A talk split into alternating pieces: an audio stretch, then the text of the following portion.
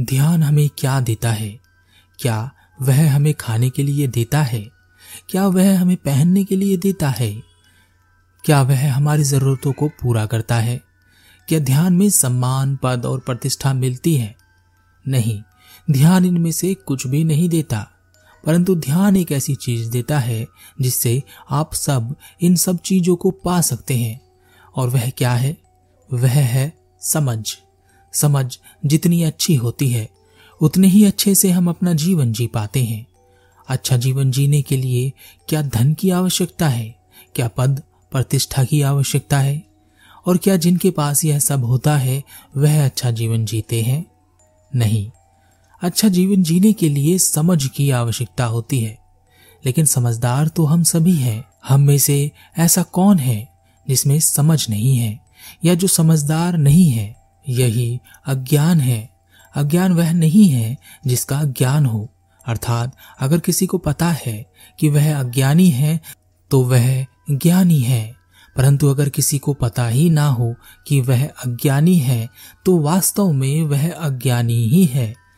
और जो अज्ञानी होता है, उसे यह भ्रम होता है कि वह ज्ञानी है, और उसे सब पता है। वास्तव में तो हमें अपने बारे में भी पता नहीं होता। तो सबके बारे में क्या पता होगा? ध्यान यही समझ देता है कि आप कितने अज्ञान में हैं और जिसे अपनी कमी का पता चल गया, वह उस कमी को पूरा भी कर लेता है। एक व्यक्ति अपनी ज़िंदगी से बहुत परेशान था। उसके जीवन में बहुत दुख था। अपनी इन्हीं दुखों के कारण उसे अपना जीवन बेकार लगने लगा था। एक दिन अपने इस बेकार से जीवन को समाप्त करने के लिए वह प्रयास कर रहा था। वह एक पेड़ पर फांसी लगाकर खुदकुशी करने की कोशिश कर रहा था। तभी वहाँ से एक गुरु गुजरे। उन्होंने उस व्यक्ति को देखा और उससे कहा, ऐसी फांसी लगाकर मरने में तो बहुत तकलीफ़ होगी। मेरे पास एक आसान रास्ता है। तुम्हें तकलीफ़ भी नहीं होगी और तुम मर भी जाओगे। व्यक्ति ने कहा अच्छा तुरंत बताओ गुरुजी, मैं मरना चाहता हूँ अभी के अभी। गुरु ने कहा हाँ हाँ तुम अभी मर जाओगे। चिंता मत करो। गुरु ने उस व्यक्ति का गला पकड़ लिया और ज़ोर से दबाया। गला दबाते ही वह व्यक्ति छटपटाने लगा। वह अपने आप को छुड़ाने लगा, लेकिन गुरु ने फिर भी नहीं छोड़ा। वह ज़ोर से चिल्लाया, छोड़ दो, मर जाऊँगा। तब उन्होंने उसे छोड़ दिया। उस व्यक्ति ने कहा, यह तो बहुत ही तकलीफ़ देह है। आपने तो कहा था कि तकलीफ़ भी नहीं होगी और मैं मर भी जाऊँगा। गुरु ने कहा अच्छा चलो ठीक है, एक दूसरा तरीका है, उसमें तुम्हें बिल्कुल भी तकलीफ़ नहीं होगी। गुरु उस व्यक्ति को एक जगह पर ले गए और उससे कहा, तुम यहीं बैठो, मैं कुछ लेकर आता हूँ। गुरु अपने हाथों में एक बहुत बड़ा भारी सा पत्थर लेकर, जो कि उनसे ठीक से उठ भी नहीं रहा था, लेकर आए और कहा, अब तुम ज़मीन पर लेट जाओ और मैं इस पत्थर से तुम्हारा सर कुचल देता हूँ। सर पर इतना भारी पत्थर लगते ही तुम मर जाओगे और तुम्हें तकलीफ़ भी नहीं होगी। यह सुनते ही उस व्यक्ति के हाथ पाँव कांपने लगे। व्यक्ति ने कहा, गुरुदेव, यह तो मेरा सर कुचल देगा। बहुत तकलीफ़ होगी। मैं ऐसे मरना नहीं चाहता। गुरु ने कहा, कोई बात नहीं। मेरे पास एक और तरीका है। उससे तो तुम्हें बिल्कुल भी तकलीफ़ नहीं होगी। ना तुम कुचले जाओगे और ना ही तुम्हारा गला दबाया जाएगा। सब अपने आप ही हो जाएगा। व्यक्ति तैयार हो गया। गुरु उस व्यक्ति को अपने साथ एक मार्ग पर ले जाने लगे। रास्ते में गुरु ने उससे पूछा, मैं तुमसे यह पूछना तो भूल ही गया। तुम मरना क्यों चाहते हो? यह सुनते ही वह व्यक्ति फूट फूट कर रोने लगा और कहा, मेरी पत्नी मेरा सम्मान नहीं करती। मेरे घर वाले मुझे नकारा समझते हैं। मेरे मित्रों ने मुझे धोखा दे दिया है। मैंने जो धन जोड़ा था, उससे एक व्यापार शुरू किया था। पर मेरे मित्रों ने वह सब धन धोखे से लूट लिया। अब मैं जब उनसे अपना धन वापस माँगता हूँ तो वह मुझे गाली देते हैं और भगा देते हैं। पत्नी मुझे डरपोक कहती है घर वाले नालायक कहते हैं, बाहर वाले पागल और मूर्ख बताते हैं। तो फिर मुझ जैसे व्यक्ति का यहाँ रहने का क्या फ़ायदा? मेरी किसी को ज़रूरत नहीं है। इसलिए मैं मरना चाहता हूँ। गुरु ने कहा, कोई बात नहीं, आज मैं तुम्हारी यह समस्या समाप्त कर ही दूँगा। ना बाँस होगा और ना बांसुरी बजेगी। तुम्हें तो आज मैं निपटा कर ही रहूँगा। गुरु उस व्यक्ति को एक नदी किनारे लेकर पहुँचे और उस व्यक्ति को नदी में धक्का दे दिया। वह व्यक्ति तैर कर बाहर आने लगा।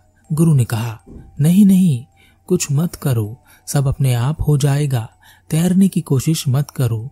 तुम डूब ही जाओगे और मर जाओगे। उस व्यक्ति ने तैरना बंद कर दिया और वह डूबने लगा।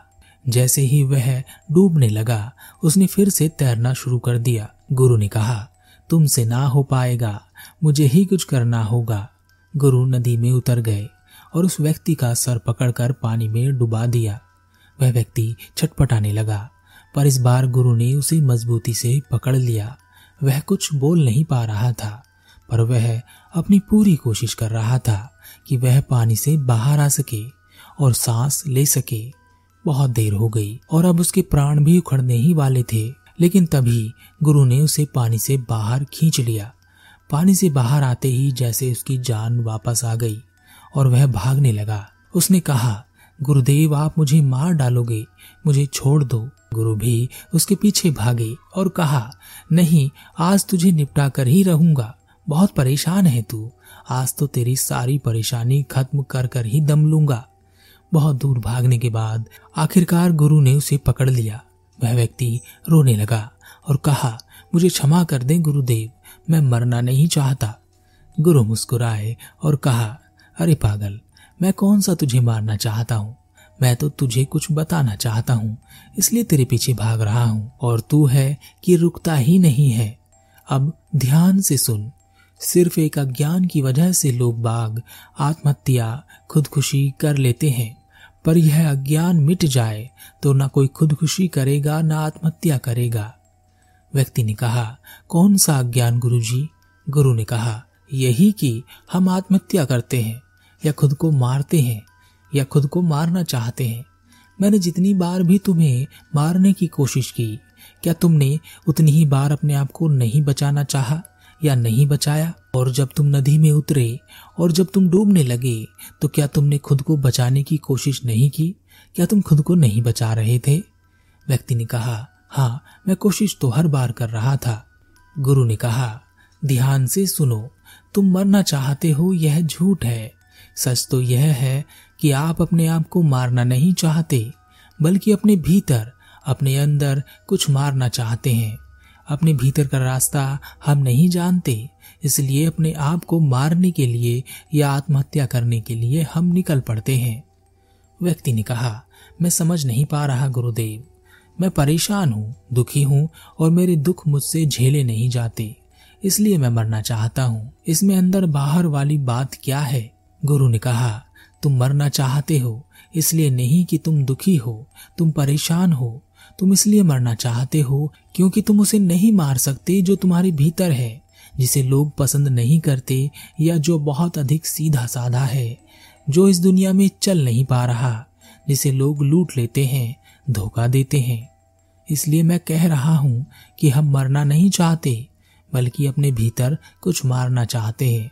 इसलिए तो तुम जितनी बार भी मरने के लिए तैयार हुए और तुम्हें मारने की कोशिश की गई, तुमने अपने आप को बचाना चाहा।